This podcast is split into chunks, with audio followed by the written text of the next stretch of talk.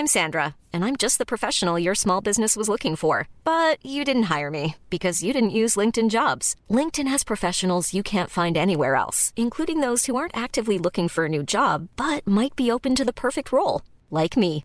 In a given month, over 70% of LinkedIn users don't visit other leading job sites. So if you're not looking on LinkedIn, you'll miss out on great candidates, like Sandra. Start hiring professionals like a professional. Post your free job on linkedin.com/people today.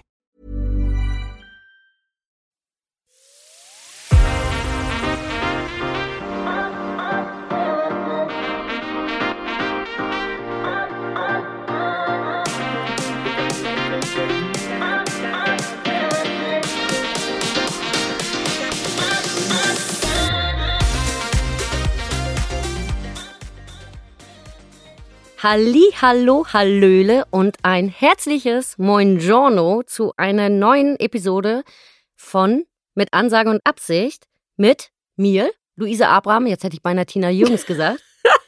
So viel zu unserer Verfassung am heutigen Freitag und meiner liebenswerten Mithostin Tina Jürgens. Hallöchen. Ich kann nicht glauben, dass du in der Ansage wie viele Buongiorno, Mongiorno, Schnicki-Sachen gesagt hast. Das ist Street Credibility. Wir können hier nicht nur... Das ist alles für den Algorithmus. Das muss hier alles ein bisschen casualer werden. Verstehst du? So hipper? Nee, Tina, ganz falsch abgebogen. Ist schon wieder Boomer-Talk. Ja, okay, gut. Überlass das cool sein mal mir. bin mir nicht sicher, dass irgendwo das... stirbt gerade, wer der cool ist. Ich bin mir nicht sicher, dass das gut endet. Ja. Tina, es ist Frühling. Ist das so? Fühlst du es auch? Schau mich an und dann frag nochmal. Ah, ja, du fühlst einiges. Ich weiß nicht, ob das der Frühling ist. Hat mit Frühling nichts zu tun, ja. Nee, Frühlingsgefühle bei mir auch eher nicht. Also... ich freue mich, heute ist es sehr frühlingshaft, aber meine Nase sagt mir auf jeden Fall, es ist schon Frühling, weil ich habe Heuschnupfen seit einer Woche und bin schon auf Antiallergikum. Here we go. Here we go. Das ist bei mir ganz ähnlich, auch wenn ich versuche, nicht so viele Tabletten zu werfen, aber man kann ja auch nicht immer. Ich habe es einen Tag geschafft, einen Tag hatte ich noch die Illusion und das Schöne ist ja, ich gehöre ja zu den Menschen, ich habe das seit ich 3 oder 4 bin, also... man könnte meinen, ich wüsste langsam um meine Allergie. Jeden Winter vergesse ich wieder, dass ich es habe und genieße einfach die Zeit, wo die Nase läuft, weil man erkältet ist. Okay, also das ist sozusagen eine Rotzfahren-Appell-Episode hier, ja. Leute. Ich weiß nicht, ob mich jetzt schon irgendwie 80% einfach abgeschaltet haben, weil sie sagen, oh, diese alten Frauen. Nur die, am Jammern, die beiden alten Frauen. Ja, aber wirklich. Ja, aber das ist... was sollen wir machen? Das ist die düstere Realität. Genau. So geht's uns wirklich. Ich meine, wir machen diesen Podcast ja auch nur quasi als Selbsttherapie. Ja. Wir sagen zwar alles über Podcasts und so, aber eigentlich interessiert uns das alles nicht. Nee, eigentlich wollen wir hier, alle 4 Wochen zur Therapie. Ich sag mal, ich weiß jetzt nicht viel über Therapie. Ich glaube, man sollte öfter, wahrscheinlich sollten wir beide öfter gehen. Hätten Bedarf für 2 bis 3 Mal die Woche eine Sitzung zu haben, um ganz ehrlich zu sein. Ja, schon allein nach der Fahrt hierher, ne? Nee, weiß ich nicht, was du schon wieder... ich bin ganz okay gefahren. Ach stimmt, du bist gefahren, das könnte man jetzt missverstehen. Ja. Tina, ja? Was für Podcast-News haben wir denn überhaupt? Apropos, du bist gefahren.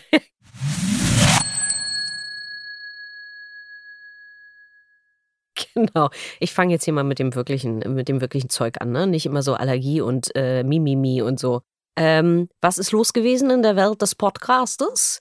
Und fangen wir mal an mit den News von DSPs. Da gibt es ja immer ganz gerne Neuerungen. Die letzte Neuerung war, dass Apple Podcast Transcription automatisiert mit der neuesten Version von iOS eingeführt hat. Da gab es dann zwischendurch Unruhe, ob das wirklich funktioniert oder nicht. Da hat auch die Branchenpresse in den Newslettern sich also fröhlich dran aufgehalten, ob das jetzt nun funktioniert oder nicht.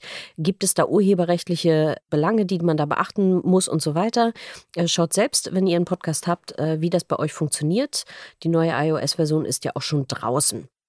Dann sind wir bei den Shows, denn da ist wirklich viel passiert. Es war ein fröhliches Showgehoppe und ich will nicht sagen, wie, wenn man sich consciously uncoupelt, gibt es ja auch ein consciously unpodcasting. Ich weiß es nicht. Also Smartless hat erstmal einen Millionendeal mit Sirius XM geschlossen, allerdings nicht exklusiv, sondern auch sie setzen auf Windowing. Das heißt, die Folge erscheint erstmal nur bei Sirius und eine Woche später dann auf allen anderen Plattformen. Also damit ist es trotzdem nicht exklusiv, sorgt aber dafür, dass Sirius einen kleinen Vorsprung hat. Wir kennen das von den Shows, die Wondery auch teilweise macht, was eine sehr... Oder die BBC, was eine sehr kluge Strategie ist. Dieser Deal auf alle Fälle 100 Millionen für 3 Jahre. Luisa, an der Stelle Shoutout zu alle, die uns 100 Millionen für 3 Jahre für diesen Podcast geben. 100 Millionen für 3 Jahre. Darüber können wir doch reden. Ich weiß nicht. Ich würde es irgendwie hinbekommen. Ne? Ich müsste meinen Lebensstandard einfach ganz enorm runterschrauben. Aber ich bin ja anspruchslos. Ne? Nee, das kriege ich jeden Tag mit. Also Smartless bei Sirius. So, und dann gab es jede Menge Geschiebe bei Spotify, was ja sehr, sehr interessant ist. Spotify hat ja in den letzten Wochen und Monaten für viel Gesprächsstoff gesorgt. Da gab es Layoffs und so weiter. Jetzt ging es weiter mit den Shows Call Her Daddy und der Joe Rogan Show. Die sind auch nicht mehr ganz exklusiv bei Spotify. Was heißt das? Auch diese Shows kann man auf allen anderen Plattformen jetzt hören. Und nur der Vodcast, also die Videoaufzeichnung, ist noch exklusiv bei Spotify. Gleichzeitig wird aber Spotify profitieren durch die Vermarktung der beiden Shows über ihre technische Infrastruktur, Megafon bzw. Spotify for Podcasts. Und das ist auf alle Fälle ein Riesenschritt. Es gab vorher in der Presse, gerade bei Joe Rogan, ganz viel Spekulationen. Wird Joe Rogan den Deal verlängern, ja oder nein? Wie viel Geld ist da im Spiel? Ich kann mir nicht vorstellen, dass Joe Rogan dadurch ärmer geworden ist durch diesen Deal. Und Spotify, naja, erhält sich die Show mehr oder weniger bei sich, beziehungsweise den Zugriff auf die Werbevermarktung. Von daher ist das ein ganz cleverer Schritt. Von wem wir auch gehört haben, Meghan Markle.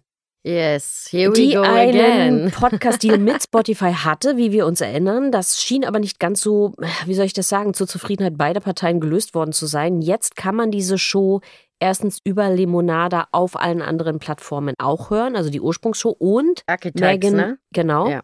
Und Meghan Markle macht eine neue eigene Show mit anderen Hosts zusammen, auch bei Lemonada. Wir sind gespannt, was dabei rauskommt. Ansonsten gibt es weiterhin Gerüchte über weitere Shows, die von dieser Art Dealmaking betroffen sein könnten. Das ist nämlich Trevor Noah. Da scheint es auch Gerüchte zu geben, dass die Renegotiations nicht ganz so gut laufen und dass die Erwartungshaltung von Spotify eine sehr andere ist als die von Trevor Noah und seinem Team. Wir dürfen gespannt sein, wenn da die News rauskommt, wie das und unter welchen Parametern verlängert wird. Ja. So, das jetzt erstmal zu diesem ganzen Show-Chaos, möchte ich sagen. Kommen wir zu den Studien, weil das ist ja immer das Schönste für uns. Zahlen, Zahlen, Zahlen. Also fangen wir mal an. Acast hat eine Studie rausgegeben, nach der 98% der internationalen Direktwerbetreibenden Podcast für ein effektives Marketing-Tool halten. Yay! Gut. Sag ich doch jeden Tag. Jeden Tag. Und auch jedem, auch den gar nichts damit zu tun hat, sagst du das. Allen Menschen. So. Dann hat Edison Research wieder geforscht, und zwar das wunderbare Share of Ear, das ja regelmäßig rauskommt. Podcast hat da einen 11%igen Share of Ear im Vergleich zum Music Streaming 20%, Radio 36%. Stabil und steigend also der Podcast-Bereich, was uns sehr freut. Mhm. Und nach einer Studie von Signal Hill Insights, und ich weiß, Luisa feiert mich jetzt schon wieder für diese Aussprache. Ich liebe es, was Signal Hill Insights, damit habe ich ja gar kein Problem, mit jedem anderen deutschen Wort. Ja. Aber das ist deine kleine Achillesferse. Das ist mein absoluter... Ne? Sag es bitte nochmal. Nein, ich sag's jetzt nicht nochmal. Jedenfalls nach dieser Studie folgt die Hälfte der Podcast-Hörerinnen ihrem Host auch auf Social Media. Wir haben ja auch immer wieder darauf hingewiesen, wie wichtig Social Media als Verlängerung für den eigenen Podcast ist. Und das ist schon die Hälfte, ist eine ordentliche Conversion Rate. 76% der Heavy-Users, also der VielhörerInnen, hört eine neue Episode ihres Lieblingspodcasts innerhalb der ersten 24 Stunden und 67% der wöchentlichen User innerhalb eines Tages. Und warum ist das wichtig?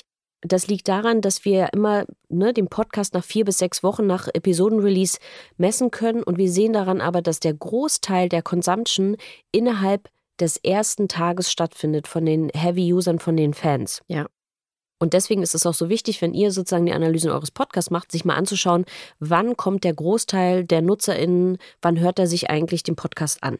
Finde ich sehr spannend. Ansonsten hat die gleiche Studie nochmal rausgefunden, dass YouTube der liebste Platz ist, um neue Podcasts zu entdecken. Wir hatten das schon ein paar Mal, dass YouTube da offensichtlich das Ding ist. Ich glaube allerdings, dass es in Amerika noch mal stärker ist als hier in Deutschland. Aber dazu haben wir noch keine Zahlen gefunden. So, ich habe noch eine weitere Studie, und zwar vom Podscribe Benchmark Report. Und da wird Host-Read mit anderen Werbeformen im Podcast verglichen. Und Host-Reads haben auf alle Fälle den wirkungsvolleren Impact als andere Werbeformen. Und das hat im Vergleich zum Vorjahr nochmal zugenommen, diese Einschätzung. Also Werbetreibende sagen, was haltet ihr für wirkungsvoller?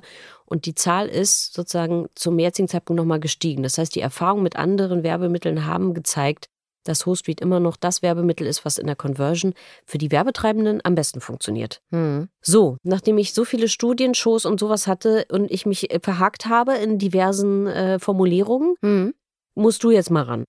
Ja, ich habe, jetzt wird alles gut. Kommt mal in meine warmen Arme. Das ist immer so bedrohlich, wenn du das sagst. Ich will das mütterlich, soll das klingen. Das ist nicht mütterlich, wenn du es sagst. Okay, gut.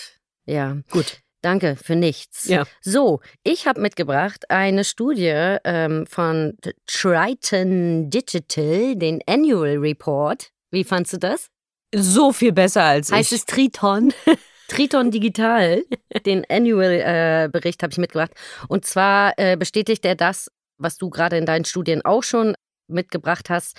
Podcast-Reichweite steigt weiterhin. 12% innerhalb der vergangenen 2 Jahre. Ne? Also das ist auf jeden Fall die richtige Richtung, ist auch die Richtung, in die wir hier gehen in Deutschland. Ne? Nach dem Online-Audio-Monitor, der hat ja ein bisschen nachgegeben von 2022 zu 2023. Das hatten wir auch schon ein paar Mal hier im Podcast, dass die Leute dann geunkt haben von wegen Podcasting wäre tot, die Hörerschaft geht zurück, dies, das. Nein, geht sie nicht. Wir hatten einfach nur einen enormen Zugewinn in der Zeit des Lockdowns und während Corona. Und das Mediennutzungsverhalten hat sich jetzt normalisiert wieder und dementsprechend hat es ein bisschen nachgegeben. Die Hörerschaft wächst aber weiterhin. Was ich interessant fand, ist, ältere Amerikaner, Tina, und Frauen hören Podcasts schneller übrigens. Wie findest du das? Can you relate? I do relate. Ich wünschte, man könnte nicht nur Podcasts schneller abhören und WhatsApp-Nachrichten, so wie ich das jetzt schon mache, sondern wenn man so mit Leuten interagiert, das ist da irgendwo ein... Es wird irgendwann kommen. Ich bin mir sicher, Apple wird's rausbringen. Irgendwann hast du so Kopfhörer auf und dann kannst du dein Gegenüber vorspulen oder so. Das fällt. Oder kannst du ihn dir zu Hause nochmal auf der Brille angucken. Irgendwie sowas. Irgendwie so. Bin dafür. Dann haben sie natürlich nochmal abgefragt, ne, über welche Geräte, welche Devices genutzt werden, vorrangig um Podcasts zu hören. Überraschung, Mobile. Und zwar von 94%. Ist natürlich klar. Wo hört man Podcast? Selbst wenn ich Podcast zu Hause anmache, mache ihn auf meinem Mobiltelefon an, ne? Und verbinde ihn mit irgendeiner Box oder so. YouTube bringt die meisten Hörer zum Medium, haben sie in ihrer Studie rausgefunden. Also mehr als Apple und Spotify. Apple Podcast-Hörer sind die zahlungskräftigsten, die einkommensstärksten. 37% verdienen dort über $100.000 im Jahr. Überraschung, bei YouTube sind es 17%. Ich hätte eine Vermutung, woran das liegt. Die jungen Leute, die bei YouTube unterwegs sind, die haben auch wieder abgefragt, was hören die Menschen für Genres? Und das ist jetzt für Amerika. Interessant ist, 22% hören News.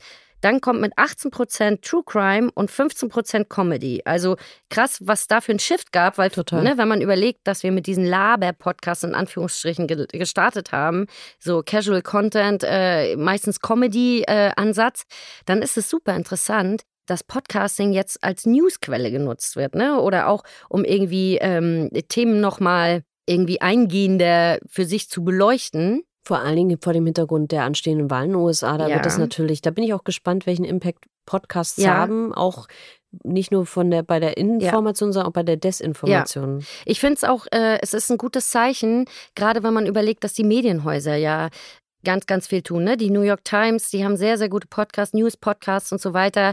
Ich finde es interessant und ich glaube, es ist einfach ein gutes Zeichen und holt noch mehr Medienhäuser in dieses Medium, weil sie begreifen, das ist nicht nur Easy-Listening-Content für junge Leute, sondern da steckt wirklich ganz, ganz viel Potenzial drin in der Hörerschaft als auch, wie man Themen thematisch aufarbeiten kann. Ne? Die kannst du ja teilweise beim Privatradio sowieso nicht so aufarbeiten, aber selbst bei den Öffentlich-Rechtlichen ist es zeitlich immer sehr, sehr begrenzt. Von daher, und das ist auch was wir ja hier in Deutschland beobachten. Ne? Die Öffentlich-Rechtlichen bringen so guten Bildungscontent oder ich sag mal Content mit Tiefgang auf die Bahn, das ist nicht alles mehr easy Comedy. Nee, und es ist ja auch, ich meine, wenn sich ein Medium aus meiner Sicht dafür eignet, non-fictional Storytelling zu machen und nicht nur Storytelling, sondern investigativ zu arbeiten und auch, ne, selbst wenn du an Artikel denkst, die jetzt irgendwie in der Zeit oder Zeit Online erscheinen, auch die können ja jetzt nicht sozusagen über 10, 20 Seiten gehen. Auch die haben ja eine Form von Beschränkung durch das Format.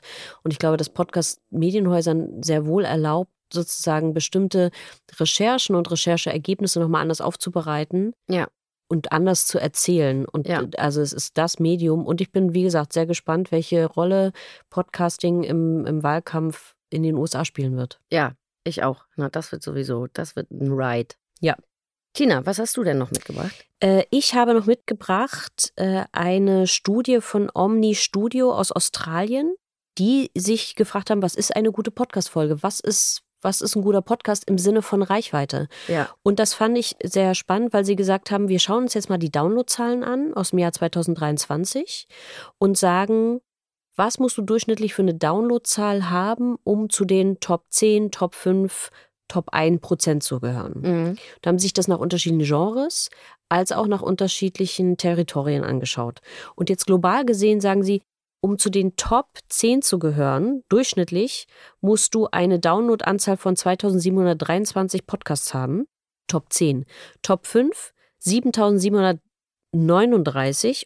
Und Top 1 Podcast hat dann pro Episode 43.654 Downloads. Und daran sehen wir schon, dass das, was wir auch als Phänomen hier in Deutschland haben, es gibt diese sehr, sehr populären Podcasts, die eine massiv große Reichweite haben. Ja. Und danach kommt erstmal lange nichts. Ja, also um zu den Top 5 oder zu den Top 10 zu gehören, brauchst du gar nicht mehr so eine große Reichweite. Und ich fand das sehr spannend, weil sie sich das dann auch angeschaut haben in Bezug auf verschiedene Genres. Und dann kann man natürlich sehen, bei News ist da die Top 1 30.000 Downloads und Top 10 1.625. Oh, Tina, wir sind in den Top 10. So, Comedy, ne, da ist es schon wieder anders. Da musst du, um zu den Top 10 zu gehören, weil grundsätzlich das Genre reichweitenstärker ist, 11.383 haben und Top 1 82.000, ja. Gut, jetzt können wir es ja sagen, deshalb haben wir kein Comedy-Format gemacht. Es wäre schwieriger für uns, dort in die Top 10 zu kommen. Aber Society and Culture könnte man auch uns, weiß ich nicht, ist die Top 1% sind 65.000 und Top 10 12.400 ungefähr. Also daran sehen wir schon, wie unterschiedlich auch die Genres sind. Ja. Aber nichtsdestotrotz, was ich spannend fand, ist sozusagen, wenn du es übereinander legst, dann gehört gar nicht so viel in Anführungszeichen dazu, zu den Top 10 zu gehören, was ja immerhin schon gut ist. Und die Reichweite ist gar nicht so hoch, weil wir wirklich so ein Auseinanderfallen haben zwischen, es gibt sehr, sehr populäre Podcasts, dann gibt es lange nichts. Und dann haben sie sich natürlich Australien und UK angeguckt und da unterscheidet sich das natürlich auch nochmal. Und es ist natürlich auch keine große intellektuelle Leistung zu erahnen, dass in Nordamerika Top 1 61.000 als gute Reichweite gilt und in UK sind es 8.100. Also, ne, so, das liegt natürlich auch, hat was mit den Territorien zu tun. Ja. Ich fand das aber ganz schön, weil wir auch in unseren Gesprächen mit unseren Podcastern auch immer wieder haben, ist das jetzt eine gute Reichweite? Ja. Was muss ich da eigentlich haben? Und ich finde das ganz schön, da mal so eine Benchmark zu haben und zu sagen, ey, international, Leute, ist das in dem Genre übrigens so. Ja. Ja. Genau, ganz spannende Zahl. Das habe ich noch mitgebracht. Und ich habe noch was Interessantes gelesen. Das ist jetzt auch wieder richtig qualitativ hochwertige Auskunft, denn ich weiß natürlich nicht mehr, wo ich es gelesen habe. Ich fand es aber super interessant. Es gibt einen Term in der amerikanischen Podcast-Welt, der sogenannte Rogan-Bump. Ne? Und jetzt kann man von Joe Rogan halten, was man möchte. Ich kann gleich sagen, dass du kein Fan bist, ich weiß. Richtig, genau. Aus diversen Gründen. Aber das ist natürlich super interessant, wenn jetzt aus dem Podcasting, aus dem Advertising in Podcasting eigene Begriffe entstehen, dann ist es interessant, dass wir irgendwie den nächsten Schritt machen. Denn dieser Rogan-Bump ist der Bump, den die Advertiser sehen, nachdem sie erwähnt worden sind bei Joe Rogan in der Show. Haben sie in ihrer Popularität, was die Zielgruppe angeht, so einen krassen Bump, dass du das eindeutig erkennen kannst in den Sales und so weiter. The Rogan Bump. Ja, und das wurde The Rogan Bump genannt. Die haben da als Beispiel so eine Cookware-Brand genommen. Die haben irgendwie eine Ad geschaltet, ne? Also war auch ein Host-Read und haben Insta-Account und so weiter. Und die konnten sich danach vor Abverkäufen nicht retten. Und ich meine, egal, ne? Joe Rogan und vielleicht ist auch die Cookware auf einem gleichen Level unterwegs wie Joe Rogan. Man weiß es nicht, qualitativ. Aber das zeigt, es passt einfach. Podcast-Werbung performt richtig gut, wenn es ein guter Match ist und wenn du es wirklich mit Host-Reads natürlich entsprechend gestaltest. Ne? Und ja. Meinst du, es gibt irgendwann mal den Luisa und Tina Bump? Den gibt es mit Sicherheit, aber der wird was anderes bedeuten. Ich glaube auch. Das ist der Bump, wenn wir beide irgendwo reinkommen und schon in die ersten Leute reinbumpen aus Versehen. Genau. Das ist unser Bump. Das ist unser Aber Bump. Fand ich interessant, ja, ne? Den Rogan-Bump, dass du den dann eindeutig in den Abverkäufen sehen kannst. So viel zum Thema, funktioniert Podcast-Werbung überhaupt? Offensichtlicherweise ja, wenn wir jetzt schon eigene Begriffe kreieren. Von mir aus können wir den aber auch anders nennen. Ne? Ja, genau. Ich habe nur eine Sache mitgenommen, die... Mitgenommen? Mitgenommen wohin, Tina? Ich wollte sagen mitgebracht, aber ich habe ganz viel mitgenommen, nachdem ich das gelesen habe. Jetzt wird es ein bisschen philosophisch. Oh Gott, ich wollte gerade sagen, jetzt wird es mir ein bisschen zu ESO schon. Als wenn ich so ESO wäre.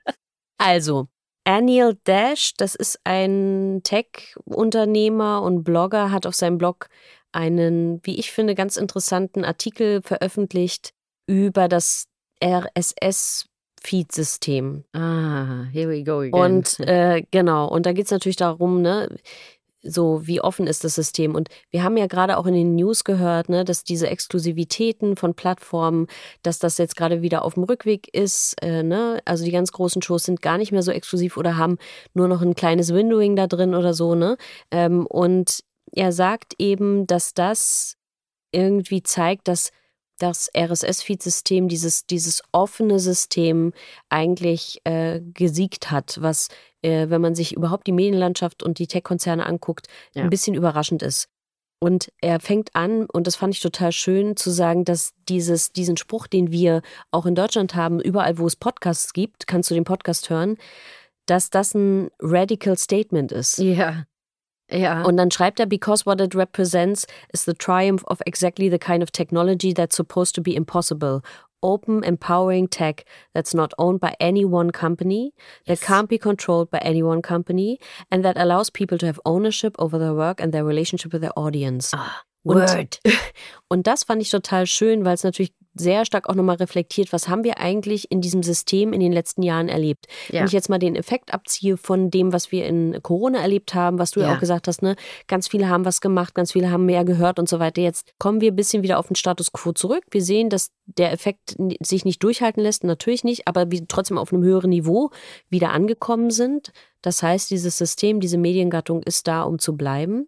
Und gleichzeitig haben wir aber alle, glaube ich, in der Industrie besser verstanden, dass es eben nicht die Ownership of Tech Companies ist, dass dieses Medium grundsätzlich ein urdemokratisches Medium ist, was eben allen gehört und dass auch, um das Medium zu monetarisieren, es nicht reicht, dass es 1, 2, 3 Plattformen gehört, die dann exklusiven Zugang haben, sondern dieses Medium wird nur dann flourishen, wenn es genau offen bleibt und wir aber Lösungen dafür finden, dass es in dieser Offenheit und dieser Zersplitterung trotzdem einfach monetarisierbar ist und dass wir die Lösung dafür finden müssen, sowohl es so zu erhalten, als auch diese Sachen, die uns manchmal hindern, da irgendwie noch mehr Geld rauszuholen, sozusagen zu erfinden, zu bauen. Ja.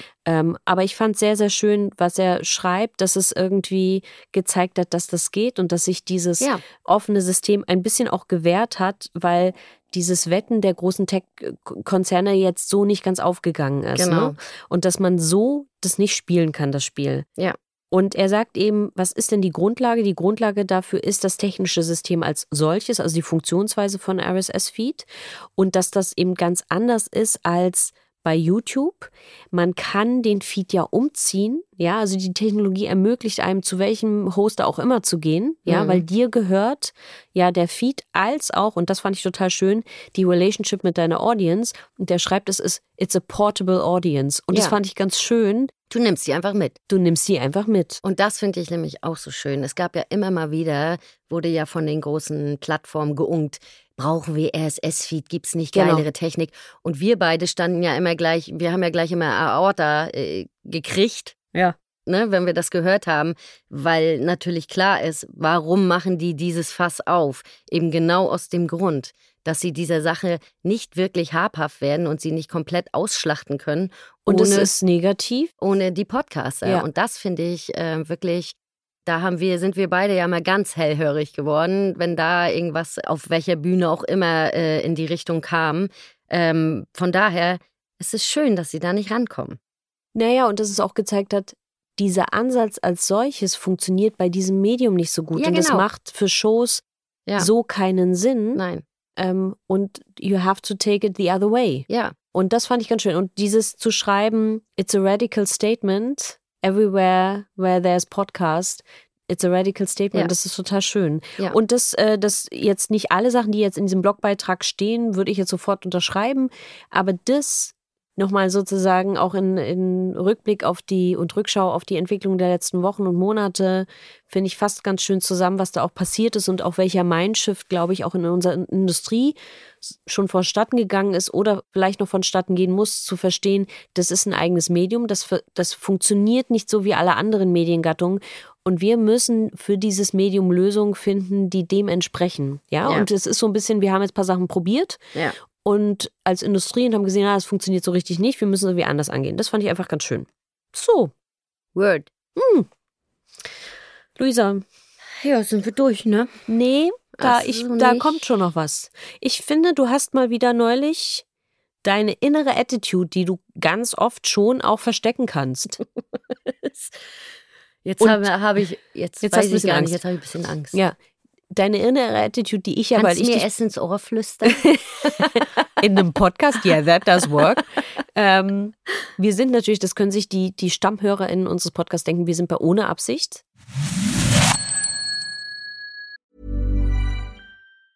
There's never been a faster or easier way to start your weight loss journey than with PlushCare. PlushCare accepts most insurance plans and gives you online access to board-certified physicians who can prescribe FDA-approved weight loss medications like Wegovy and Zepbound for those who qualify. Take charge of your health and speak with a board-certified physician about a weight loss plan that's right for you. Get started today at PlushCare.com/weight-loss. That's PlushCare.com/weight-loss. PlushCare.com/weight-loss.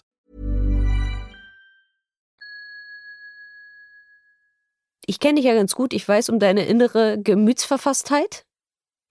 Was soll das bedeuten? Was sollen denn jetzt die Leute denken? Aber du bist natürlich ein Profi und die Außenwelt kriegt von dieser inneren Verfasstheit nicht immer was mit. Aber warte kurz. Papa, Pokerface. Ich wollte es immer mal machen. Ja, das bin ich. So.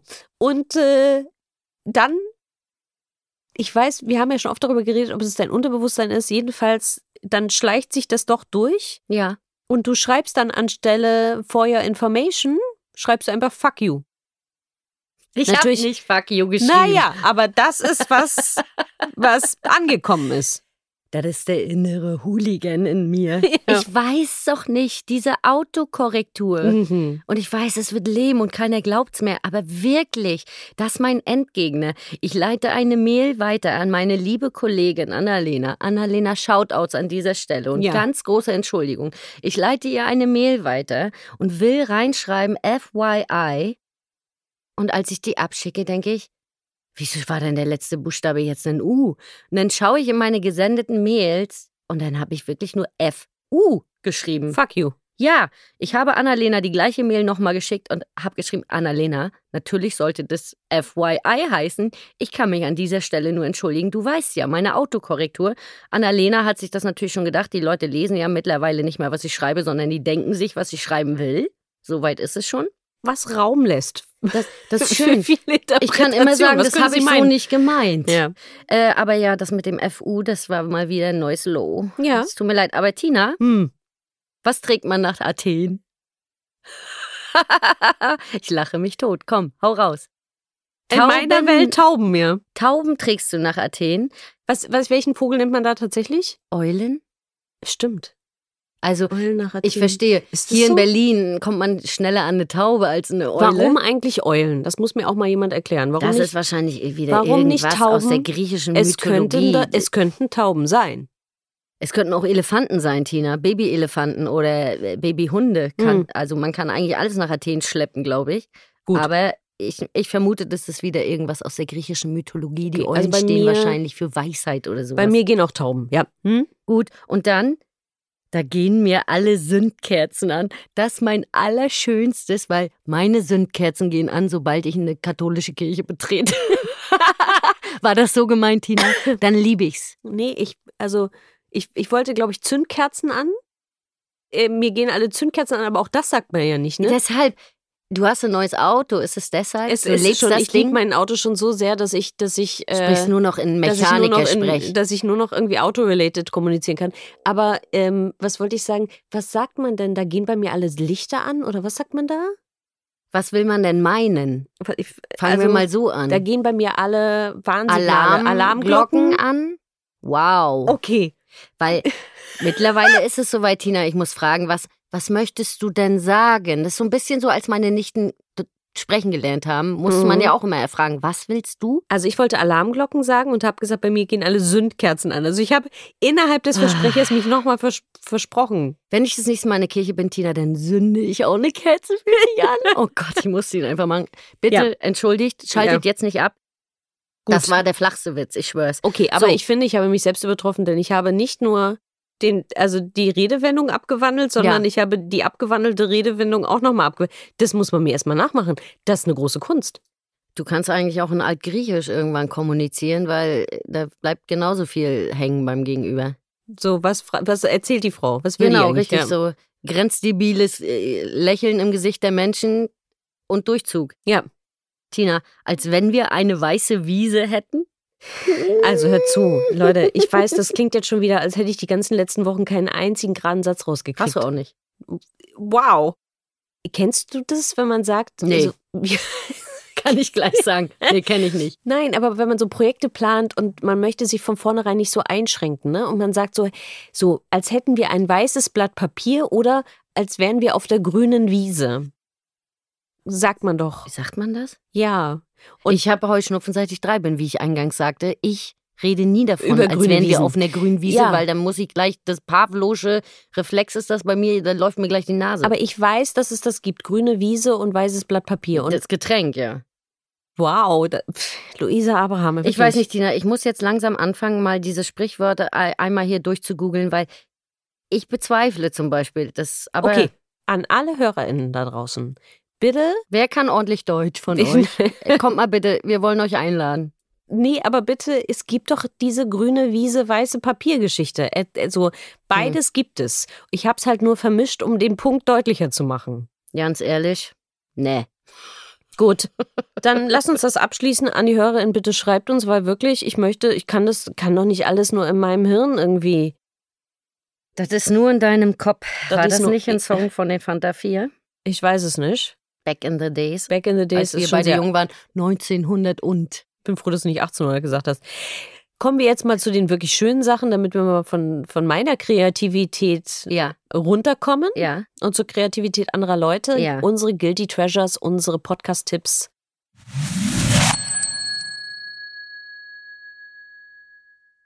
Was hast du uns mitgebracht?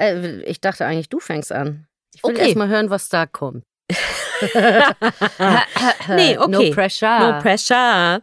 Also, ich fange mal an mit A Little Bit Culty. Natürlich ein Sektenpodcast. Alter Schwede. Hast du die nicht langsam alle durchgehört? Nee. Ich schenke dir mal hier so eine Workation bei Backwaren oder so. Also, ich möchte ja nicht drin sein, ich möchte nur zugucken.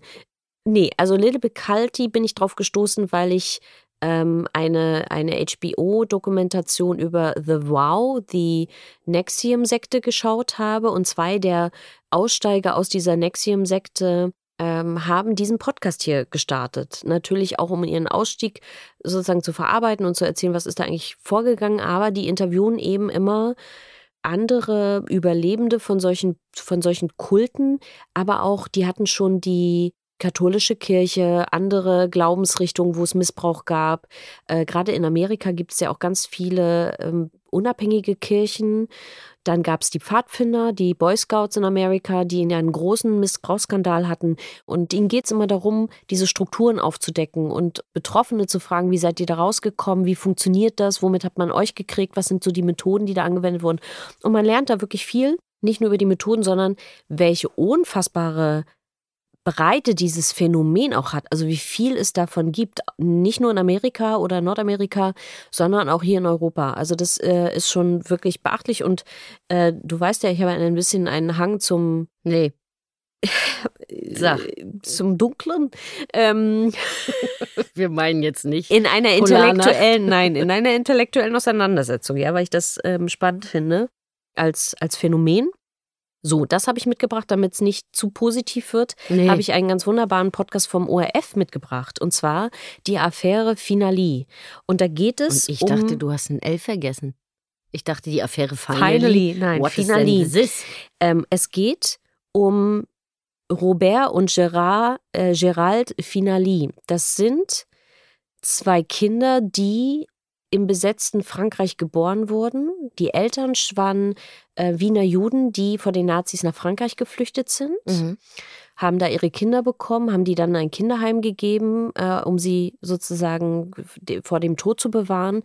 Die Eltern wurden selbst deportiert, haben den Holocaust nicht überlebt. Ja, du hast ja wieder nur leichte Kost hier heute mit. Das ist und die Kinder wurden aber auf Befehl des Vatikans von Priestern entführt und zwangsgetauft. Und sind dann in ein Kinderheim unter die Obhut einer Frau gekommen. So, jetzt könnte man sagen, da endet irgendwie diese Geschichte, tut sie aber nicht. Denn dieses Ehepaar, was geflohen ist aus Wien, der Mann hatte Schwestern, die sind nach Neuseeland und Australien ausgewandert, haben die Shoah so überlebt und haben dann gesagt, wir haben zwei Neffen in Frankreich, die nicht nur zwangsgetauft wurden, sondern die da immer noch sozusagen bei dieser Frau untergekommen sind und dass die quasi adoptiert hat, aber das sind unsere Neffen und wir möchten, dass die Kinder bei ihrer Familie aufwachsen, bei dem, was von der Familie noch übrig geblieben ist. Ja. Und darum geht's. Wir haben diese Kinder freigekriegt, das kann ich schon mal spoilern, aber auch, wie ist das mit dieser Frau, die quasi adoptiert hat, was waren da ihre Gründe, was waren die Gründe auch für den Vatikan und für die katholische Kirche, auch diese Taufe vorzunehmen. Und es hat auch ganz viel mit Antisemitismus zu tun, was ja vor dem Hintergrund der Geschehnisse ja auch immer wieder wichtig ist, darüber nachzudenken. Jedenfalls ein ganz toller, vierteiliger Podcast. Und ich glaube, der erste ORF-Podcast, den wir hier vorstellen. Dann habe ich noch mitgebracht Empire. Ich weiß, den habe ich schon mal vorgestellt hier, aber die haben gerade eine wirklich ganz tolle Strecke oder Special kann man sagen, von Folgen über den Iran.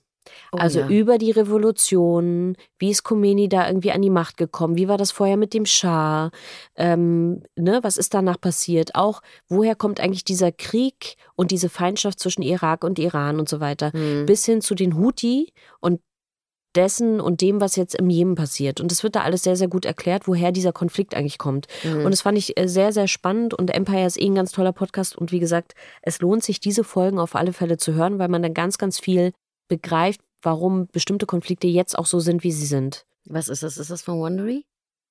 Nee, ich glaube eigentlich nicht. Ach so, okay. Ich schau mal parallel nach. Lass dich Empire. Ein wunderbarer Geschichtspodcast.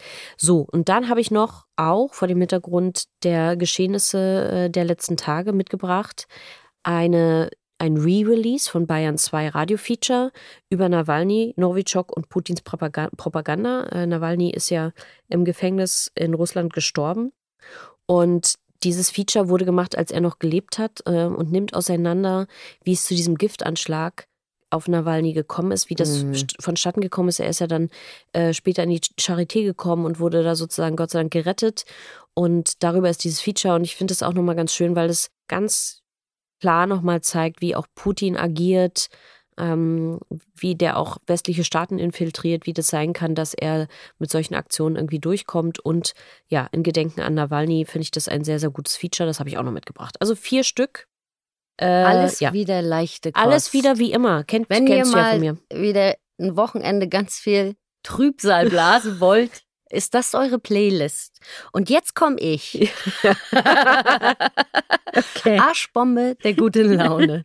Nee, ich habe auch ein paar Formate mitgebracht und ich will dazu auch gar nicht so viel erklären, außer mal ganz kurz euch zu sagen, worum es geht natürlich, weil ich habe ja immer so Angst, dass ich spoilere aus Versehen, ne? Weil ich manchmal dann im Nachhinein erst merke, dass das vielleicht hätte ein Cliffhanger sein können, den ich gerade erzählt habe. Also, ich habe mitgebracht von der BBC, natürlich mal wieder eine BBC-Show, Amazing Sport Stories. Und zwar kommt ein Football-Team über ein Scholarship an die Universität von Wyoming, um Football zu spielen. Und das ist aber ein vorrangig weißes College vorher gewesen. Und das Team wird dann natürlich, stößt da auf ganz, ganz viel Widerstand auch. Und die haben hier Episoden über die einzelnen Spieler gemacht, mit Interviews und so weiter. Und die werden dann sehr, sehr, sehr, sehr erfolgreich an dieser Universität und müssen sich halt nicht nur den Spielen stellen gegen andere Universitäten, sondern auch dem Rassismus, der von diesen anderen Universitäten ausgeht dann. Mhm. Ne? Weil bis dahin war das eben nicht üblich, dass es schwarze Spieler gibt oder eine schwarze Mannschaft. Ist wirklich ein sehr, sehr interessantes Format. Da ist aber auch ein Hinweis drauf, ne, dass das rassistische Sprache teilweise enthält. Also wer da, ich sag mal, empfindlich ist oder sehr sensibel reagiert, für den ist das vielleicht nicht die richtige Show. Aber ich fand's super interessant. Dann Louis Theroux ist wieder da. Oh, Louis Theroux, ich liebe ihn. Louis Theroux. Und ich kann euch immer wieder nur sagen, wenn ihr Louis Theroux nicht kennt, ihr müsst bitte, schaut euch die BBC-Sendung mit Louis Theroux an. Mein Favorit ist Louis Theroux auf einer Swinger-Party in den Staaten. Da habe ich einfach nur gelacht. Der ist so toll. Also ich fand ihn bei den Nazis richtig gut. Auch sehr, richtig sehr gut. Krass. Louis Theroux ist jüdischer Herkunft, muss man dazu ja sagen. Und geht zu Hardcore-Nazis nach Amerika. Von den White. Und bei den Scientologen war er auch. Auch. Also das ist wirklich, und der ist dieser schlaksige, etwas harmlos aussehende Typ, aber der hat's faustig hinter den Ohren, der so ist unglaublich klug und so lustig. Und ja, ich weiß noch, dass die erste Staffel von dem Podcast ja während Corona anfing. Ja, oh, ich liebe ihn. Ja. Und jetzt hat er wirklich, die haben Gäste angekündigt für diese zweite Staffel. Sharon Stone, Baz Luhrmann. Also es ist wirklich krass. Ich bin gespannt. Paul Mescal, ne? Mhm. Du hast ja gerade den schönen Film gesehen. Richtig. Paul Mescal, auch super Typ. Dann habe ich noch mitgebracht, also Louis Theroux, zweite Staffel. Absolute Mehrheit. Ein Format von Funk, von den Kollegen von Detektor. Das wollte ich einfach mitbringen. Das ist der sogenannte Die da oben Podcast. Und zwar laden die PolitikerInnen ein und sprechen mit ihnen über Visionen für unser Land. Wie lassen sich die Pläne in die Realität umsetzen? Gedankenspiele, in welche Richtung soll sich dieses Land entwickeln? Und die haben wirklich diverse Gästinnen da, also Gregor Gysi, Ricarda Lang, Marie-Agnes Strack-Zimmermann, Philipp Amthor, Kevin Kühnert. Hört euch bitte dieses Format an. Ich glaube, gerade in Zeiten wie diesen in diesem Land ist es sehr, sehr wichtig, nicht nur zu sagen, die da oben, sondern auch mal sich anzuhören, was denken die da oben und was wollen die für unser Land und womit bin ich d'accord und womit vielleicht eher nicht. Ne? Also eine differenzierte Auseinandersetzung. Genau, finde ich super. Dann habe ich einen Podcast noch mitgebracht, der nennt sich The Gatekeepers. Und das ist BBC Radio 4 und es ist mal wieder... Oh, Jamie Bartlett! Ich bin ein Fangirl. Ich kann es euch sagen, Jamie, wenn du zuhörst, call me. Also Jamie Bartlett, einfach ein super kluger Typ, der wirklich so eine tiefe Recherche für alle Themen macht, dass man jedes Mal abschnallt, was der ausgräbt. Man kann das teilweise gar nicht glauben.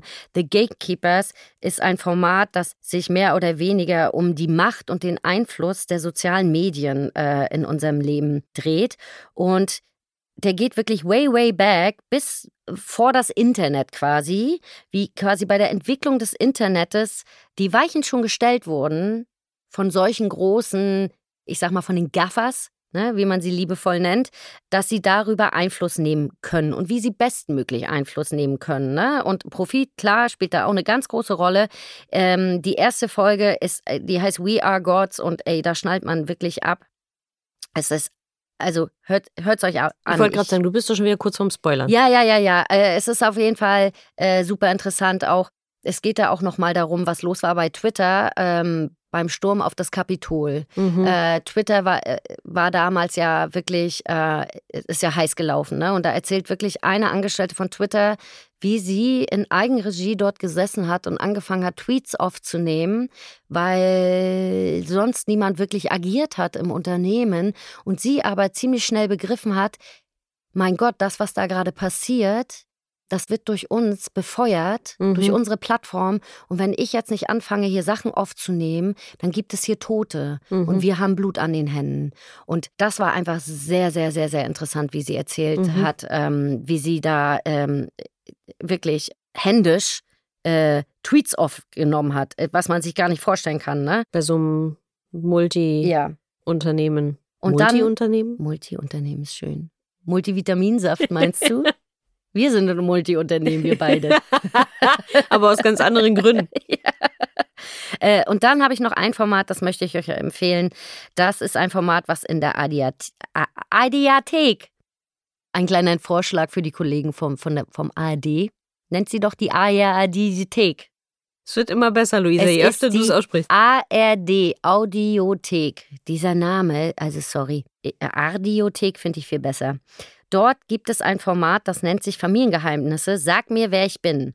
Und das ist ein Podcast, da geht es um unerzählte biografische Geschichten von Menschen und wie man denen auf die Spur kommt. Und die Journalistin Tembi Wolf, die auch die Host des Podcasts ist, die hat selber auch ein Familiengeheimnis. Nämlich sich selbst. Teasing. Ja. Und das ist ganz, ganz, ganz, ganz interessant, was sie da teilweise für Geschichten ausgräbt von Menschen, mit was für Geheimnissen die leben, kann ich euch auch wärmstens empfehlen. Sind 10 Episoden insgesamt, werden aber alle nach und nach veröffentlicht. Ist auf jeden Fall ein sehr, sehr hörenswertes Format. Wow, Luisa, ja. Du hast diesmal ganz schön delivered, muss ich sagen. Nur am Podcast hören, die Frau. So, und ich gebe mich geschlagen. Alles ganz tolle Vorschläge. Ja. Will nicht sagen, aber wir sind eigentlich im Grunde durch. Fast durch. Bis auf die Welt durch Luisas Augen. Und da habe ich heute einfach mal Spot an für eine Frau, die eine Geschichte abgeliefert hat. Da konnte ich wirklich nur beide Hände heben und habe gesagt, Tina, es tut mir leid. Das passiert ja nicht mal mir. Diese Woche gibt es also kein Die Welt durch Luisas Augen, sondern die Welt durch Tinas Autofahrscheibe.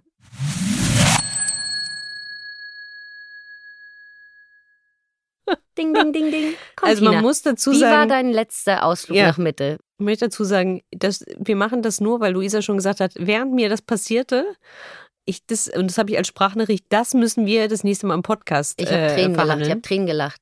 Also das war wirklich ein Highlight. Los? Also ich möchte dazu sagen, ich war sehr im Stress. Ich musste abends in Berlin-Mitte auf eine Veranstaltung, bin natürlich zu spät aus dem Büro los mit dem Auto, in die Stadt gefahren, habe natürlich nicht darüber nachgedacht, dass dort, wo der Veranstaltungsort ist, es keine Parkplätze gibt. Dann habe ich gedacht, scheiße, was mache ich denn jetzt? Ich muss da dringend, das ist eine wichtige Veranstaltung, muss da pünktlich sein. Und habe gesehen, das ist ein Parkhaus, habe mich reingefahren und ich fahre in das Parkhaus rein und denke, Frau Jürgens, wir haben es voll drauf, ist ja super leer, das Parkhaus hier, ist ja richtig, ist ein Geheimtipp. Freue mich also wie ein Keks. Und man muss dazu sagen, es war doch in Mitte, oder? Ja. Da gibt es keine leeren Parkhäuser. Nochmal, ich war gestresst. Ich freute mich also, fühle mich also richtig, richtig gut, komme noch rechtzeitig zu der Veranstaltung, schüttle Hände, unterhalte mich, lalala. Es ist 22 Uhr. Ich denke, gut, genug Hände geschüttelt und unterhalten. Jetzt kann ich ja wieder nach Hause fahren. Und man muss wissen, ich lebe im Südwesten von Berlin. Also es ist schon auch nochmal eine Strecke. Outback. Es ist noch Berlin. Outback. Und jedenfalls denke ich, wunderbar, jetzt ins Auto steigen, wieder nach Hause fahren. Stehe vor diesem Parkhaus und brauche literally 10 Minuten, um zu verstehen, dass ich jetzt nicht an mein Auto kann. Denn Dieses Parkhaus hatte nur bis 20 Uhr auf. Das war auch der Grund, warum es so leer war, als ich da reinfuhr. Und man sieht es natürlich nicht in groß und schwarz oder rot, die Ansage bitte nur bis 20 Uhr, sondern es steht da irgendwo ganz klein blau. Na klar, man kann ja abcashen. Richtig. So, ich stehe also vor diesem Parkhaus, brauche 10 Minuten, um das zu verarbeiten, dass ich jetzt also mit den öffentlichen Verkehrsmitteln, weil ich denke jetzt, ich gebe doch nicht noch mehr Geld aus, mit den öffentlichen Verkehrsmitteln nach Hause fahren muss in den Südwesten von Berlin. Dafür hätte ich ja schon nicht mehr die Kraft gehabt. Das hätte man ja mit mir schon bald. Ich hätte nur noch in den Uber, Free Now, Taxi, whatever einsteigen können. Ich habe gedacht, so nicht, ja.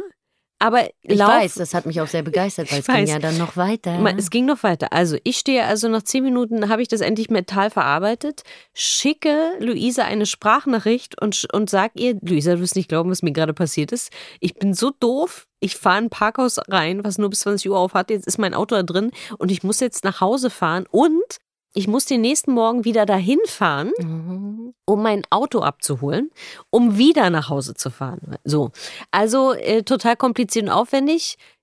Schicke ihr also diese Nachricht und bin schon so leicht hysterisch, weil ich selbst sehr über mich lachen musste.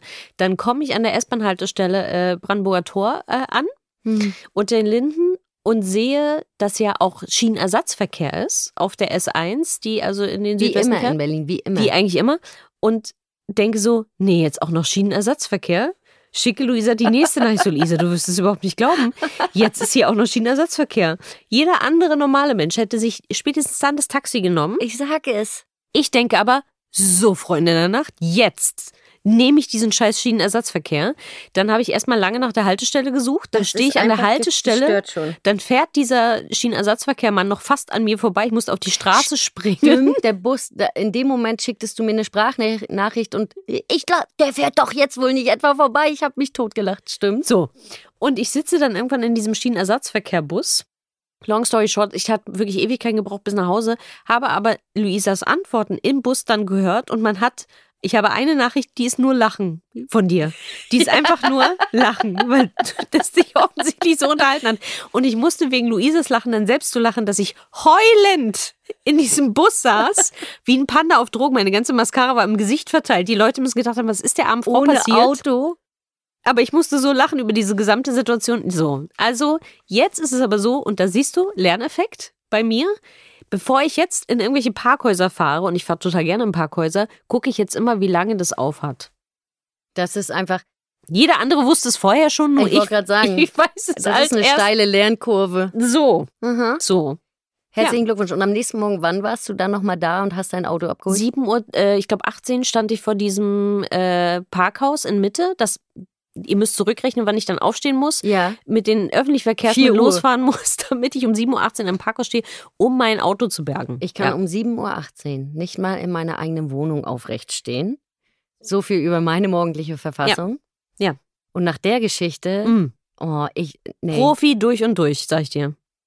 Aber Tina, again what learned. In diesem Sinne, again what learned, you and I and unser Publikum. Ja, Learned About Podcast. Vielen Dank fürs Zuhörsen. Wow. Vielen Dank fürs Zuhören und bis in 4 Wochen, wenn es wieder heißt, mit Ansage und Absicht. Ciao, Cesco. Nur für dich, Tina.